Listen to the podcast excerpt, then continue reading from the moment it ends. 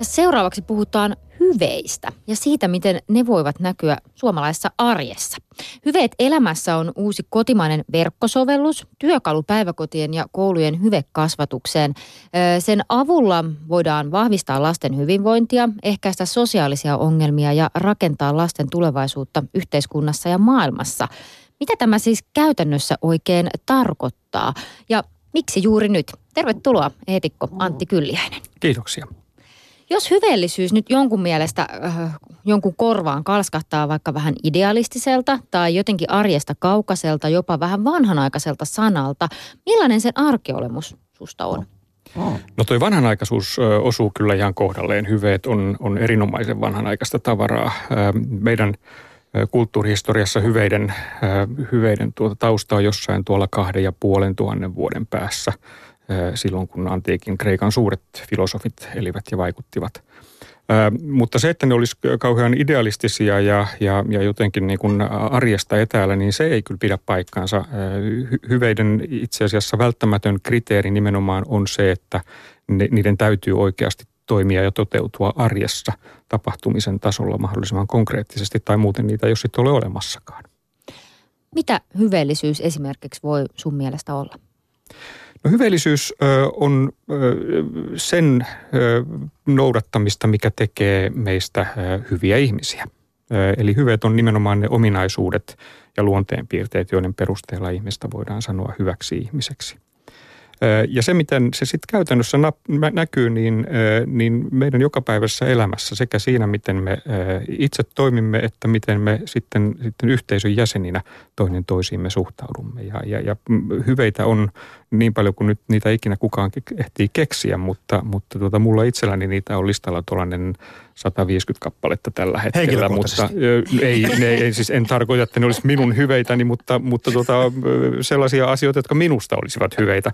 Mä jään aika kauas kyllä vielä tästä näin. Mulla on vielä kehittämisen varaa tässä näin, niin kuin itse asiassa kyllä meillä aika monella muullakin. Mutta tuota, mä luulen, että siinä 150 ei suinkaan ole vasta kuin korkeintaan puolet. Mm. Ja hyveet on jotain sellaista, että kun ihminen on hyveellinen, niin sitten myös hyviä asioita tapahtuu. Joo, kyllä. Yleensä ylipäänsä meidän elämässämme aina silloin, kun jotain ö, hyvää tapahtuu, niin siellä on taustalla joku hyve, joka silloin toimii. Et jos, jos jossakin, jossakin ö, työpaikalla tai ö, lasten kanssa tai perheessä tai jossakin ö, joku asia onnistuu ja toimii – sillä tavalla, että ihminen itse ja hänen ympärillään olevat voivat hyvin, niin sit siinä tapauksessa joku hyve on toiminut parhaalla mahdollisella tavalla. Siis hyve on taustalla siinäkin, kun on tämmöisiä kumminkin, no elokuvakin löytyy, mutta ihan tämmöisiä kampanjoitakin siitä, että antaa hyvän kiertää tai että hymy tarttuu. Niin näissäkin on siis Antti Kyljänen jotain semmoista, mikä liittyy tähän hyvin vahvasti. Kyllä, silloin jostakin hyveestä on kysymys. Mm. Jos, jos me hymyilemme toisillemme, niin se viestittää hyvän tahtoisuutta ja, ja, ja silloin, silloin se hyvän tahtoisuuden hyve on se, joka on kärjessä siinä kampanjassa. Tai todella kun mainitsit nuo elokuvat, niin niin hyvethän on elokuvien ja, ja tarinoiden niin kuin vakiotavaraa, että et mikä tahansa ää, hyvä elokuva, niin aina siinä yleensä, ellei nyt ole kyse sitten niin kuin jännitys- tai kauhuelokuvasta, niin, niin, niin aina jos siinä on joku opetus, se yleensä kyllä liittyy johonkin hyveeseen.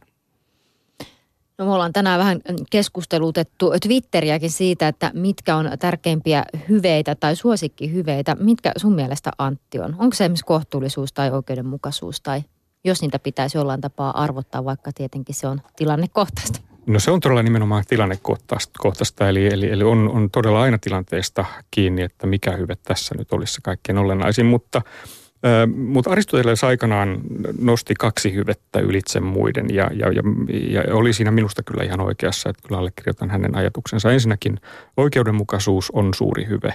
Se on sellainen hyve, että jos, jos meiltä yhteiskunnasta ja yhteisöstä puuttuu oikeudenmukaisuutta – niin, niin sitten sen jälkeen ei oikeastaan millään muulla enää mitään väliä, että vaikka sieltä löytyisi vaikka mitä muita hyveitä, niin, niin ei, ne sitä, ei ne sitä uppoavaa laivaa sitten pelasta, vaan se oikeudenmukaisuuden puute hiertää kyllä, kyllä niin kuin ihmiset hajalle. Ja toinen sitten erittäin iso hyve on, on hyvän tahtoisuus tai ystävällisyys, miten sen haluaa nyt sitten, sitten nimittää, mutta, mutta se, se on, on, on joka tapauksessa myös niin, niin iso asia, että se, se riittää aika hyvin pitämään, pitämään niin kuin isojakin yhteiskuntia koossa, jos ihmiset vaan suhtautuisi toisiinsa ystävällisesti. Ja, ja on, on jotenkin niin kuin, mun mielestä tässä ajassakin nähtävissä se, että, että jos, jos, nyt, jos nyt jotain saisi toivoa lisää tähän maailmaan, niin juuri, juuri näitä kahta kun saataisiin, niin asiat olisivat itse asiassa hirveän paljon paremman, paremmin monella sektorilla. Saanko mä sanoa meidän nettikyselyn tämän hetken tilanteen? Heidi siis laittoi kysymyksen siitä, että mikä on suosikki hyveesi ja antoi neljä vastausvaihtoehtoa. Toki tänne voi vastata muutakin, mutta 55 prosentilla tällä hetkellä äänestäneet ovat sitä mieltä, että oikeamielisyys. Mm. Sitten tulee kohtuullisuus, viisaus ja rohkeus vasta neljäntenä. Joo, kyllä se ihan, ihan tota, hyvin täsmää siihen, mikä, mikä minustakin on ihan paikallaan. Toki tietysti rohkeuttakaan ei pidä väheksyä. On tiettyjä tilanteita, joissa rohkeus on ehdottomasti se kaikkein tärkein hyve. Mutta, mutta ehkä, ehkä nimenomaan se mittakaavaltaan se oikeamielisyys tai oikeudenmukaisuus on se suuri. Ennen kuin mennään tähän kampikseen vielä, mä palaan sen verran tuonne antiikkiin, että jotkut tykkää skeptikot ehkä tai pahan ilman linnut sanoa, että ihminen ei koskaan muutu. Mutta tuli nyt tuo lause mieleen siitä, että jos ne kaksi puoli tuhatta sitten lanseeratut hyveet on edelleenkin niitä, mitä me tarvitsemme, niin jotenkin tuntuu vähän toivottomalta. Että ei tässä hirveästi kyllä kehitystä ole tapahtunut. Joo, toisaalta, toisaalta, tuota, ähm, toisaalta se voi ajatella myös sillä positiivisesti, että ei meidän nyt tarvitse ihmeitä tässä saada aikaankaan, että se riittää, mitä silloinkin on jo ymmärretty. Että, ja tämä just aika hyvin täsmää sen kanssa, mitä aivofysiologit tänä päivänä sanoo, että jos kerran se sellainen niin kuin pienin aikajänne, jonka puitteissa ihmisen aivoissa voidaan nähdä jotain rakenteellista kehittymistä, niin on joku 20-30 000 vuotta. Niin eihän me todellakaan olla mitenkään sen kummallisempia ihmisiä tässä vaiheessa kuin mitä he antiikissakaan olivat. Se mikä hämmästyttää on se, että miten, miten hyvin ja terävästi jo siihen aikaan ymmärrettiin se, että mitkä on ne olennaiset asiat, jotka ihmisten pitäisi oppia ja omaksua tässä elämässä. Mm, ja varmaan kuitenkin jota, joissain asioissa ollaan ehkä vähemmän sitten brutaaleja kuin mm. siihen aikaan, että ehkä elämä ainakin kunnioitetaan jossain määrin, ainakin tietyissä yhteiskunnissa enemmän kuin aiemmin. Mm. Mutta jos palataan vielä tähän, että mitä ne hy- hyveet on, ja niitä on siis ollut aina olemassa, niin kuin tuossa sanoitkin, ja sitten Aristoteles koko sinne ja, ja hyvä etiikkakin syntyi, mutta miten hyvällinen ihminen eroaa esimerkiksi hyvätapaisesta ihmisestä? Mikä on se mer- se merkittävä ero? No se merkittävä ero on oikeastaan siinä, että, että hyvät tavathan on meissä pelkkää pintaa. Et sinänsä siis, kun ihminen on hyveellinen, niin se näkyy päälle päin kyllä hyvänä käytöksenä ja hyvinä tapoina ja, ja toisten huomioon ottamisena ja tämän tällaisena. Mutta se, että jos me puhutaan vain hyvistä tavoista, niin me rakennetaan sitä, mikä näkyy päälle päin, mutta ei puututa siihen, mitä ihmisen mielessä liikkuu ja minkälainen hän on vähän sen pintaa syvemmältä.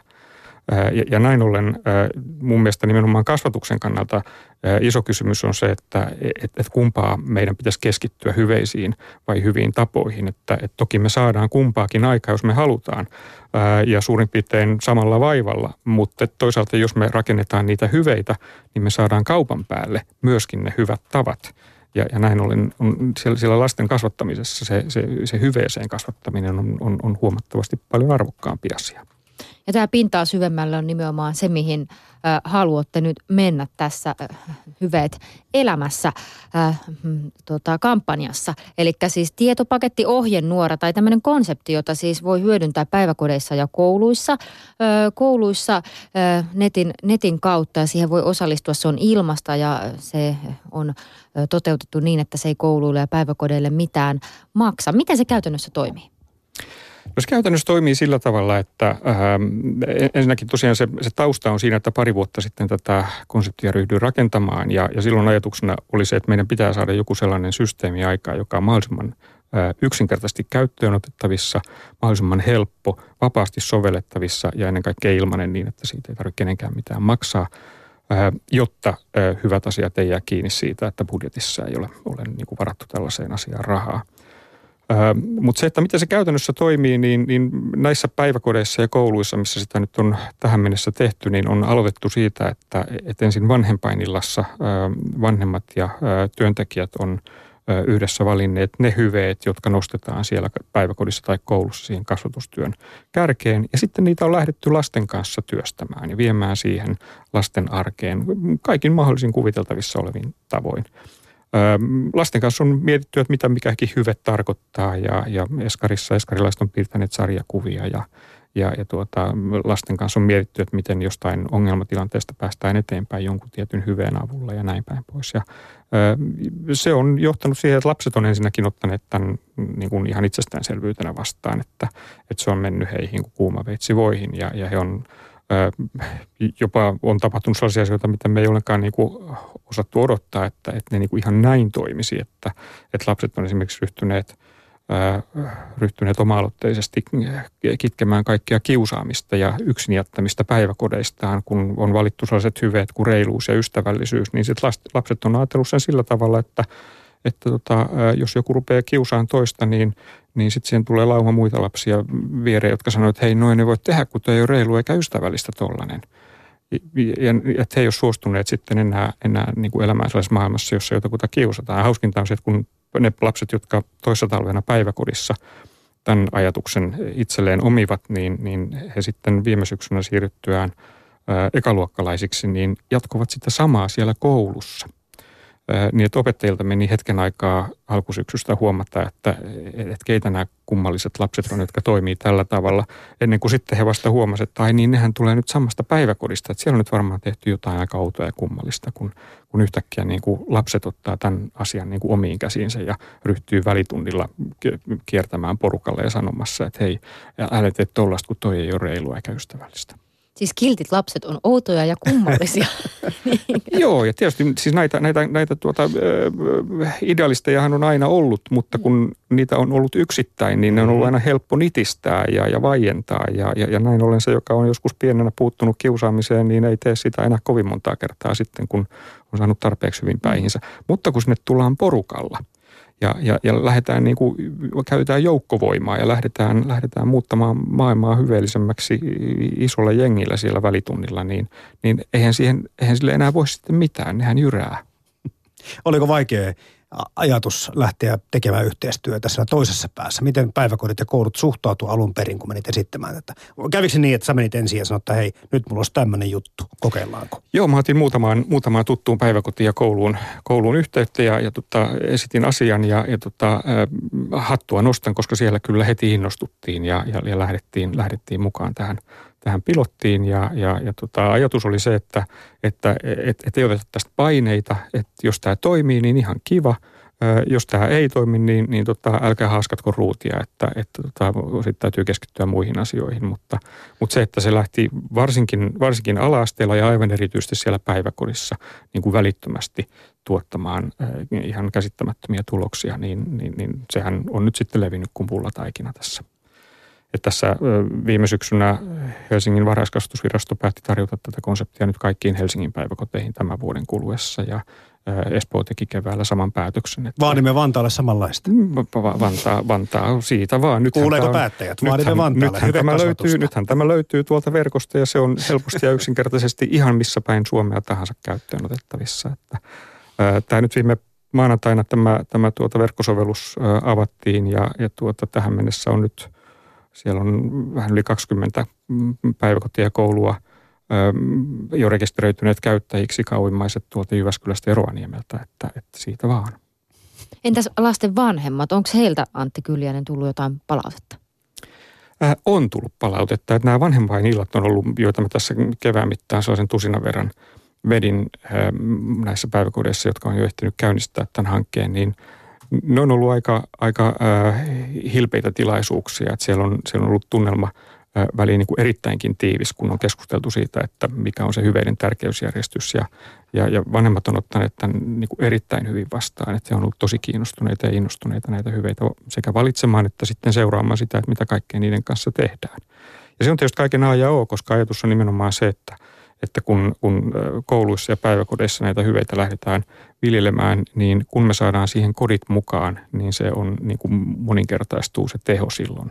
Ja, ja, ja silloin näistä saadaan, paitsi, paitsi että lasten elämä muuttuu, muuttuu paljon paremmaksi, niin myöskin tästä saadaan silloin esimerkiksi päiväkodin ja kotien yhteinen kasvatuksen työväline, joka, joka on erittäin hyvä asia sitten taas kaiken käytännön toiminnan kannalta.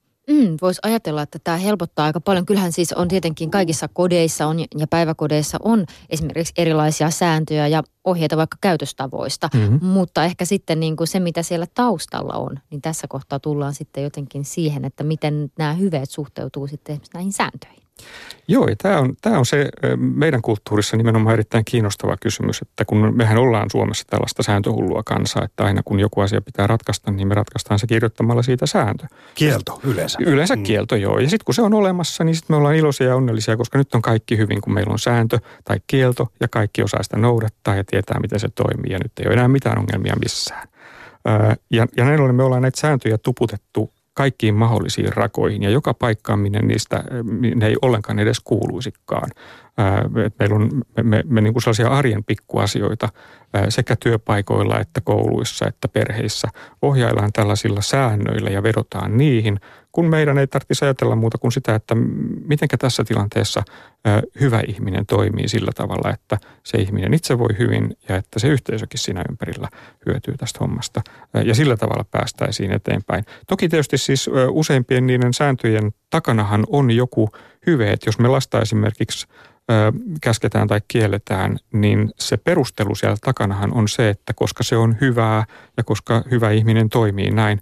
Mutta kun me ei ole totuttu ajattelemaan näitä asioita niin kuin hyveet edellä, niin se hyve jää helposti sanomatta ja näin ollen meillä jää vaan se, se käsky tai kielto siihen, siihen sitten, jonka kanssa me operoidaan. Ja, ja se on hirveän huono väline nimenomaan lasten kanssa, koska, koska tota, ää, lapset ää, hyötyy paljon enemmän siitä, että me sanotaan, että miksi. Että koska ää, jos sä toimit näin, jos sä oot vaikka ystävällinen sun kavereille, niin kun kaverit voi paljon paremmin ja sullakin on parempi mieli, ja sitten ne kaveritkin oppii siitä sun ystävällisyydestä ja rupeaa olla ystävällisiä sulle. Että sen takia ystävällisyys on niin tärkeä asia. Mm, tätä meinasi just kysyä, että eikö lapset toisaalta kysy aika paljon sitä miksi-kysymystä, niin kuin tietysti me aikuisetkin, ja, ja varmaan ehkä enemmänkin voitaisiin vielä kysyä, kysyä juuri sitä kyllä ne kysyy, mutta jos me ei osata vastata, jos meillä ei ole ne hyveet mielessä, niin kuin meillä ei ole, siis meillä on itse asiassa siis hyveethän ei ole mitään uutta tavaraa meillä, vaan että nehän on olleet meidän kulttuurissa ää, iät ja ajat. Ää, ja hyve-sana on sinänsä, vaikka se kuulostaa nyt meidän korvissa oudolta, mutta sehän on kuulunut meidän arkikieleen vielä tuossa 5-60-luvulla, että, että jokainen on tiennyt, mitä se hyve tarkoittaa.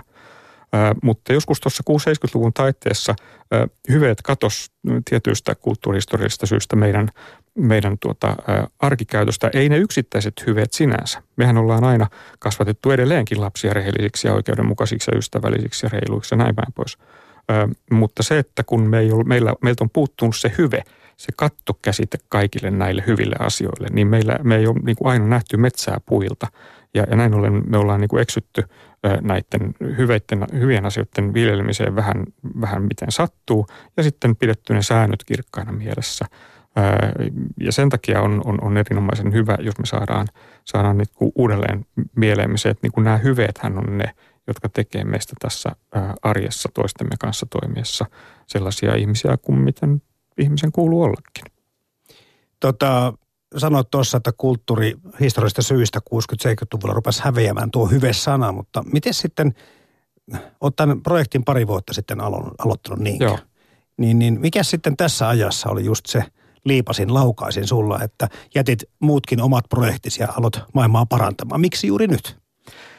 No oikeastaan mä luulen, että tässä, tässä ajassa ää, ei ehkä ää, nyt ole sen huutavampi tarve näille hyveille kuin mitä nyt missä tahansa ajassa aina. Että, että kaikissa kulttuureissa kaikkina aikoina hyveitä on jollain tavalla opetettu ja käsitelty, koska niitä on aina tarvittu. Ja, ja toki tietysti ehkä meidän ajassa nyt alkaa pikkuhiljaa ennen, selvemmin ja selvemmin näkyä se, että meillä ei ole 50 vuoteen näistä hyveistä järjestelmällisesti puhuttu. Ja sen takia meillä sosiaalinen media pitää sisällään kaikenlaista ei kauhean hyveellistä puhetta ja kirjoitusta. Sen takia meillä – työpaikoilla, jos, jos asiasta ei ole sääntöä, niin, on, niin saa, saa toimia ihan miten haluaa, koska lähtökohta on se, että ei tällaisilla hyveillä, ei kukaan tiedä, mistä niissä on kysymys. Et, et oikeastaan, oikeastaan se, miksi mä nyt lähdin tätä tekemään, on se, että mä, mä vaan sain tilaisuuden palata vanhan nuoruuden rakkauteni eli näiden aristotelisten hyveiden pariin. Tuossa 5-6 vuotta sitten ryhdyin kirjoittamaan niistä kirjaa ja sillä ajatuksella, että näillä hyveillä voitaisiin saada paljon hyvää aikaa nimenomaan työyhteisöjen arjessa ja organisaatioissa. Sen kirjan ilmestymisen jälkeen mä olen sitten vienyt näitä nimenomaan työelämään. Ja tuossa kaksi ja puoli vuotta sitten vain yhden pohjois-helsinkiläisen yläasteen opettajien joulukahveilla tuli puhe siitä, että jos kerran nämä hyveet vallan mainiosti toimii työelämässä, niin miksi näitä voisi lähteä viemään sitten lasten ja nuorten maailmaankin semminkin, koska se oli just se maailma, johon Aristoteleskin ne alun perin mm-hmm. tarkoitti siihen kasvatuksen työvälineeksi nimenomaan. Ja, ja tota, siitä tämä kaikki lähti liikkeelle ja, ja tota, sillä tiellä tässä nyt sitten ollaan. Mm, onko lapset ja nuoret myös hedelmällisempää kasvualustaa tietyllä tavalla? Tuleeko aikuisiällä kiire, jos vasta silloin alkaa opetella hyveitä? No tietysti kiire tulee sikäli, että vaikka meillä olisi 120 vuotta aikaa, niin me ei silti koskaan päästä valmiiksi vaikka näiden hyveiden kanssa. Ja siinä mielessä toki tietysti on, on hyvä, mitä nuorempana aloitetaan, niin sen pidemmän aikaa ehtii näitä opetella ja sen enemmän ehtii myöskin sitten saada näillä hyvää aikaa sekä omassa elämässään että, että ympäristössään. Mutta Aristoteleshan oli aikanaan sitä mieltä, että eihän näistä asioista kannata aikuisille edes puhuakaan, koska aikuisethan, aikuisen luonnehan on jo valmis, eikä se nyt enää muuksi muutu, että, että kaikki se, mikä hyveiden kanssa on tehtävissä, niin se pitää tehdä sitten lapsilla ja nuorena. Ja okei, kyllä nyt jos tänä päivänä ajatellaan, että ihminen kehittyy viimeiseen hengenvetoonsa saakka näiden hyveiden kanssa, mutta totta on, että, että jos nyt jonkun näitä on helppo omaksua, niin juuri lasten. Ja mitä pienempänä se aloitetaan, sitä helpompaa.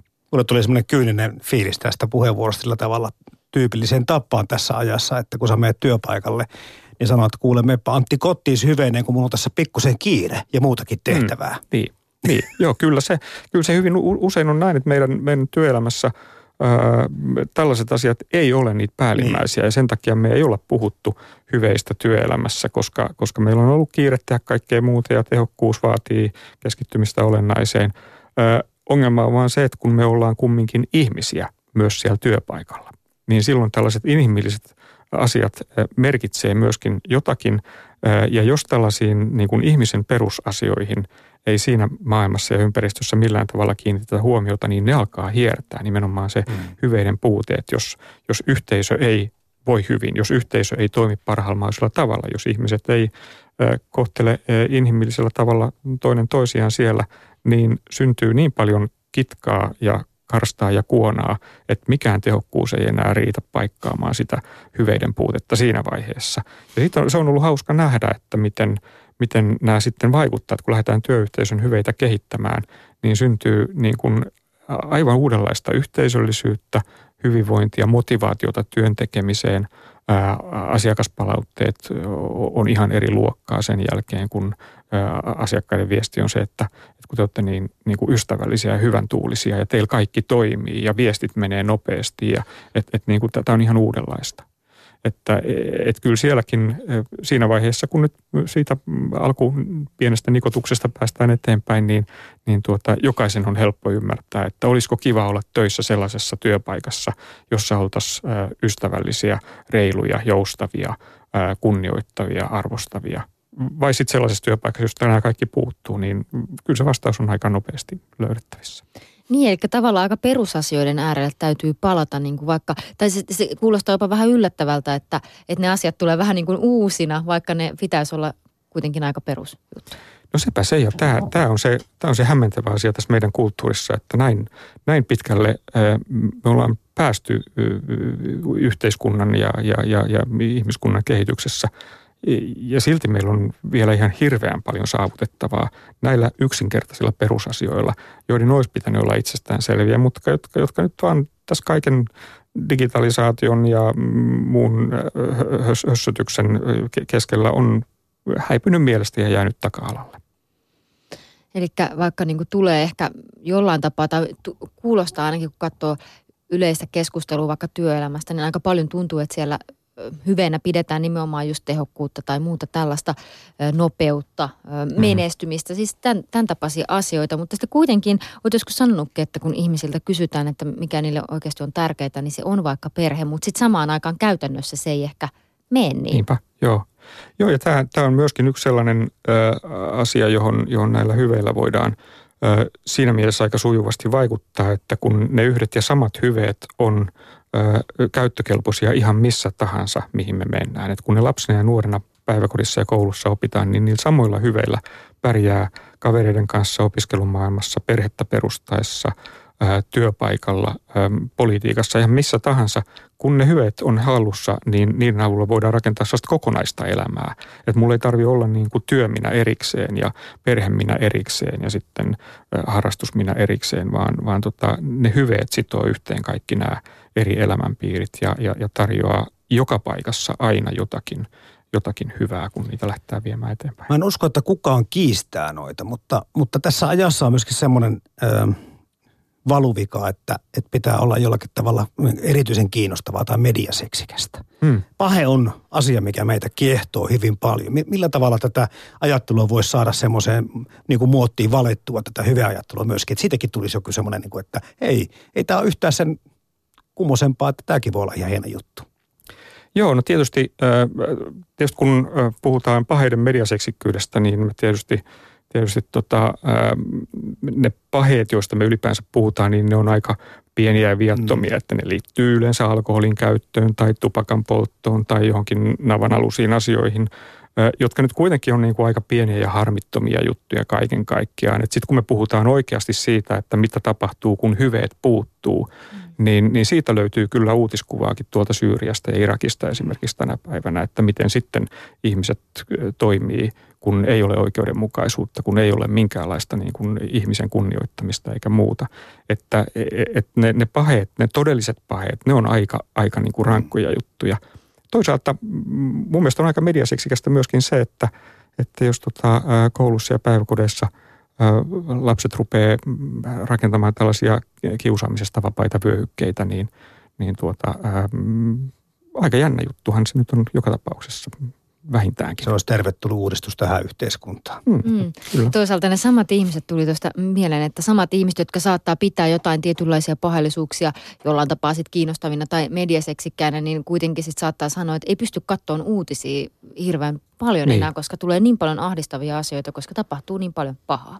Kyllä, joo nimenomaan. Ja siis silloin kun hyveet puuttuu, niin silloin, silloin kyse on nimenomaan näistä isoista pahoista asioista. Ja, ja, ja siinä mielessä juuri, juuri, juuri niin kuin jokapäiväiset uutiset meille kertoo, että miten, miten tärkeää se on, että me onnistutaan rakentamaan sellaista maailmaa, jossa, jossa hyveet – on, on pääosassa ja näkyy siinä arjessa koko ajan. Mun mielestä niitä pieniä paheita saa ja pitääkin olla, että olen ihan samaa mieltä, että nämä on nyt elämän suola, että jos nyt ei, jos nyt ei niin kuin minkäänlaista pientä pahetta ihmisellä ole, niin, niin, niin, niin sehän on, se on jotenkin niin kuin pitkäveteinen ja tylsä ihminen kaiken kaikkiaan, että, että, että täytyyhän sitä nyt jotain olla niin kuin vastapainoa. Sen ymmärsivät jo keskiajalla, että pitää tällaisia jonkinlaisia hulluttelupäiviä aina pitää, jotta, jotta päästään turhia höyryjä ulos, mutta – mutta, mutta sitten kun ruvetaan puhumaan oikeasti tärkeistä asioista, niin, niin siinä vaiheessa hyveet on kyllä aika, aika iso juttu. Mm. Hei, saanko mä kysyä tuosta mediasta vielä? Mä en voi, koska ö, tässä tota, on vaikea olla myöskin kyynistymättä tässä työssä. Mm. Ja, ja, ja ymmärrän tosi hyvin niitä kuulijoita tai katselijoita tai lukijoita, jotka, jotka haluaa tähän pahan maailman välttää. Miten media ja hyveet? M- m- mitä sä voisit yhtäkkiä sanoa siitä, että mä ymmärrän siis moni uutinen tai asia koskettaa syvältä, mutta kun ei tässä oikein itkukaan auta niin. ja, ja muuta, että et, et, ei tämä ole helppo paikka tässä niin kuin median edustajanakaan aina olla ja miettiä, että, että olisiko meillä jotakin muutakin maailmankuvaa tarjota teille kuin pelkästään näitä katastrofeja. Hmm. Joo, se on ihan selvä ja tietysti tämä on, äh, ehkä median maailma on siinä mielessä vääristynyt, että siellä on pakko kertoa siitä, kun jossakin Münchenissä tai Pariisissa tai Brysselissä tapahtuu jotakin pahaa. Se on uutinen, joka pitää tietysti levittää ympärille. Ja, ja ei ole ollenkaan niin kuin saman luokan uutinen se, että, että jossain päiväkodissa lapset on ryhtynyt tarttumaan kiusaamiseen. Tai että jossain, jossain tuota, joku on onnistunut rakentamaan itselleen hyvää elämää sillä, että se on pitänyt kymmenen hyvettä kirkkaana mielessä. Ja, ja, ja, ja saanut sillä tavalla itsensä, itsensä niin kuin jotenkin sinuiksi itsensä ja ympäristönsä kanssa. Mutta sitten toisaalta mm, maailma ei muutu paremmaksi sillä, että me koitetaan tehdä siitä vähemmän huono. Se voi kyllä muuttua vähemmän huonoksi, mutta se ei ole vielä yhtään parempi sillä, että me torjutaan sitä pahaa ja lähdetään, lähdetään tuota taistelemaan vääryyttä vastaan. Vasta sitten, kun me ryhdytään rakentamaan oikeasti hyvää – niin silloin maailma muuttuu paremmaksi. Ja, ja, ja sen, sen pitäisi tietysti, jos ei sitä pysty median keinoin ihan kirkkaasti meille, meille rautalangasta vääntämään, niin sitten meidän täytyisi jotenkin pystyä omassa päässämme se ymmärtämään, että et ei maailmaa voi muuttua muuttaa kerralla hyväksi paikaksi sillä tavalla, että sillä päästään, päästään etusivuihin ja, ja ykkösotsikoihin, vaan se täytyy muuttaa niin kuin pala kerrallaan ja, ja, ja siinä arjen keskellä ihmisten elämässä. Ja, ja, ja se, on, se on kuitenkin lopulta sitten se, mistä elämässä on kysymys. Että, että mä en usko, että kukaan meistä kuolivuotellaan muistelee, että minkälaisia otsikoita tuli luetuksi tuossa elämän ei. aikana. Että, että, tota, että se ei ehkä ole kuitenkaan se päällimmäinen asia meidän elämässä, vaan, vaan se, että, että minkälaisia ihmisiä ää, meidän niin kuin matkan varrella on vastaan tullut ja miten, miten me ollaan niiden ihmisten kanssa eri tilanteissa osattu elää sillä tavalla, että, että siitä on seurannut jotain hyvää. Eli hyveiden toteutumista ehkä voi hidastaa tällä hetkellä vielä. Onko ne sitten enemmän paheet vai tietämättömyys? No enemmän tässä ajassa ehkä tietämättömyys. Siis mä en, mä en usko, usko ensinnäkään niin kuin ihmisen pahuuteen. Että, että mä, mä uskon, että jokaisella ihmisellä on pohjimmiltaan niin kuin mahdollisuus näitä hyveitä oppia ja omaksua, kunhan vaan itseään lähtee niihin kasvattamaan tai kun lapsesta pitäen saa niihin, niihin kasvatusta ja opastusta. Ja siinä mielessä niin, niin kyllä, se, kyllä se hyvän rakentaminen on, on, on nimenomaan se ja, ja sen tietoisuuden lisääminen siitä, että nämä on niitä asioita, jotka ratkaisee – eikä se, että meidän pitäisi nyt niin kuin itseämme ryhtyä kauheasti kontrolloimaan ja vahtimaan että, et, ja, ja rakentamaan itsellemme sääntöjä ja periaatteita, vaan, vaan just nimenomaan se, että, että niitä arjen, siinä arjessa tapahtuvat pienet hyvät asiat on niitä olennaisia. Niitä kohti siis mennään. Kiitos paljon haastattelusta, eetikko Antti Kylliäinen. Kiitoksia.